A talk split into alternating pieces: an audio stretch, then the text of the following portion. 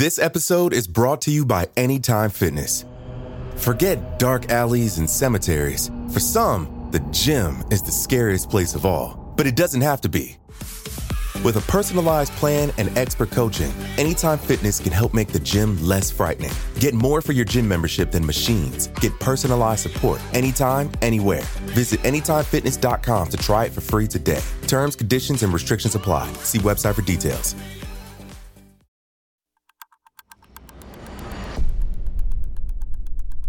Today is Friday, March 19th, 2021.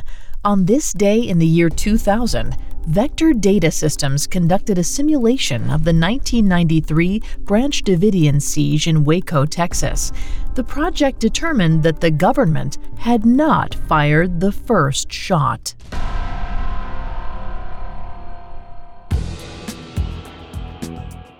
Welcome to Today in True Crime, a Spotify original from Parcast. Due to the graphic nature of today's crimes, listener discretion is advised. Extreme caution is advised for listeners under 13. Today we're covering the simulation of the Branch Davidian siege conducted by Vector Data Systems. Let's go back to Fort Hood, Texas on March 19, 2000. 60 miles from the charred remains of the Branch Davidian compound, British conglomerate Vector Data Systems organized a simulation of the tragic events that transpired seven years earlier. They wanted to recreate the armed standoff between members of the Branch Davidian cult and federal agents that resulted in the deaths of 76 Davidians, including 25 children. Though it was held on a military base, the simulation wasn't part of a training exercise. Instead, it was spearheaded by lawyers representing the U.S. government. By replicating the events of the siege, they hoped to prove that the Branch Davidians initiated the firefight that resulted in the deadly 51 day Waco siege. Eight men were situated on a Texas Army base that was repurposed to resemble the Branch Davidian complex. As planes outfitted with infrared cameras circled above them, they fired machine guns, rocket launchers, and assault rifles. The weapons were identical to those used by the Branch Davidians. By day's end, they would finally know which side was responsible. Like the standoff itself, the simulation was widely covered by the American media, a group that hadn't been particularly kind or fair to the Branch Davidians. Most outlets portrayed the organization as a psychotic doomsday cult, heavily armed and living in isolation. But just like the events surrounding the siege, the truth about the Davidians was far more complex. Unlike other so called doomsday cults, the Davidians did not spring up overnight. The group was founded in 1930 by a Bulgarian immigrant named Victor Houteff. He was originally a member of the Seventh day Adventist Church, but left to form his own sect. Unlike the Seventh day Adventists, Houteff believed that the biblical Messiah was not Jesus Christ. He claimed a different deity would one day return to earth, heralding the apocalypse. Afterward, that deity and the Davidians would rebuild a new Christian kingdom from their compound in Waco. But when it comes to the Davidians, one name stands out above all others David Koresh. He found himself on the wrong side of the law long before the Waco standoff. Born to a 14 year old single parent, Koresh never had much of a chance to enjoy a stable or productive childhood. For a time, he was abandoned by his mother, then lived with her and her boyfriend, who was a violent alcoholic. After dropping out of school at 17, Koresh sought some form of stability in his life and set his sights on the church. He joined the Davidians in 1981 at age 20. By then, he'd already been expelled from the Seventh day Adventists after a number of unreciprocated attempts at wooing the pastor's daughter. Among the Davidians, Koresh claimed to be a religious prophet, while many within his new sect took his ramblings with a grain of salt or ignored them altogether, he was nonetheless able to generate a devoted and loyal following. Before Koresh, the Davidians had been largely peaceful, but as his influence grew, he insisted his followers prepare more aggressively for a violent Armageddon. On his orders, the members started training and stockpiling arms for the supposedly inevitable battle. Then, on February 28, 1993, Koresh's prophecy appeared to materialize, but not in the form of a deity returned to Earth or any kind of holy war. Instead, it came at the hands of the United States government.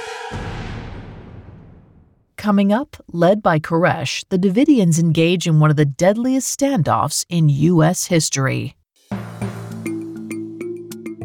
Hi, listeners. It's Vanessa from Parcast. When you think of a criminal, do you picture a killer, a gangster, a thief? I bet you didn't think it could be the little old lady down the street who murdered her tenants. Every Wednesday on my series, Female Criminals, meet the unlikeliest of felons mothers, neighbors, and unsuspecting lovers with a penchant for dangerous behavior. Discover the psychology and motives behind their disturbing crimes and find out where their story stands today. But that's not all. Airing right now on Female Criminals is our special five part look at the world's most infamous femme fatales, women who were deceptive and deadly, but not always the villain. Catch these episodes and more by following the Spotify original from Parcast, Female Criminals. New episodes premiere weekly. Listen free on Spotify or wherever you get your podcasts. This episode is brought to you by Anytime Fitness. Forget dark alleys and cemeteries. For some, the gym is the scariest place of all, but it doesn't have to be. With a personalized plan and expert coaching, Anytime Fitness can help make the gym less frightening. Get more for your gym membership than machines. Get personalized support anytime, anywhere. Visit AnytimeFitness.com to try it for free today. Terms, conditions, and restrictions apply. See website for details. Now back to the story. On March 19, 2000, Vector Data Systems conducted a simulation of the 1993 Waco siege. They sought to determine what had gone wrong during the standoff between federal agents and the Branch Davidians. The conflict had been a long time coming. Authorities first grew suspicious of the Branch Davidians after receiving tips that Koresh had taken multiple wives and fathered children with underage girls in the late 1980s. But it seems that those tips were never fully investigated. What eventually piqued the FBI's interest was a rumor that Koresh maintained a cache of illegal weapons. In 1987, Koresh and his followers engaged in an armed standoff with other members of the compound. Though Koresh was initially charged with attempted murder, he was found not guilty and was allowed to keep the guns. They were the same weapons that were undoubtedly used against federal agents six years later on February 28, 1993. That day, members of the Bureau of Alcohol, Tobacco, Firearms, and Explosives attempted a raid on the compound to execute a search warrant. Instead, a gun battle erupted, and when it was over, five Davidians and four ATF agents lay dead. The FBI then took over and proceeded to engage in a 51 day standoff with the Branch Davidians. During that time, agents negotiated with Koresh and tried to weaken the group's resolve. Nothing seemed to work.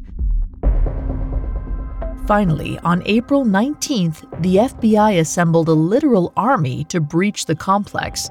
They used 10 Bradley tanks, two Abrams tanks, four combat engineering vehicles, and a total of 899 people to breach the compound. The forces had no trouble getting inside, but even outnumbered and outgunned, Koresh and his followers refused to surrender. Just moments later, an inferno of Armageddon like proportions erupted. The rampaging fire burned through almost the entire compound, killing 76 of the 85 Branch Davidians within, including David Koresh and several children. The vector data system simulation conducted on this day seven years later would show that the Davidians had likely initiated the gun battle with ATF agents. But that did nothing to exonerate the actions of the U.S. government to a majority of the American public. In 1995, after being radicalized by the Waco siege, Timothy McVeigh blew up the Oklahoma City Federal Building, killing 168 people. And McVeigh wasn't the only American galvanized by Waco. Instead of serving as a warning, the event was a call to arms for anti government conspiracy theorists, white supremacists, and militia members. Today, the siege serves as a shorthand for government overreach and the infringement of American civil rights. And David Koresh, a man who most likely raped underage girls and claimed to be a messianic prophet, is now seen as a martyr. Since Waco, these fringe groups have occupied a powerful place in American society. Thanks to the internet and social media, their lies, grievances, and shady appeal can spread farther and faster than ever before. Now, these groups see themselves as the true defenders of freedom, ready to go to war with the government if and when they need to. We must do all we can to avert the next so called Armageddon.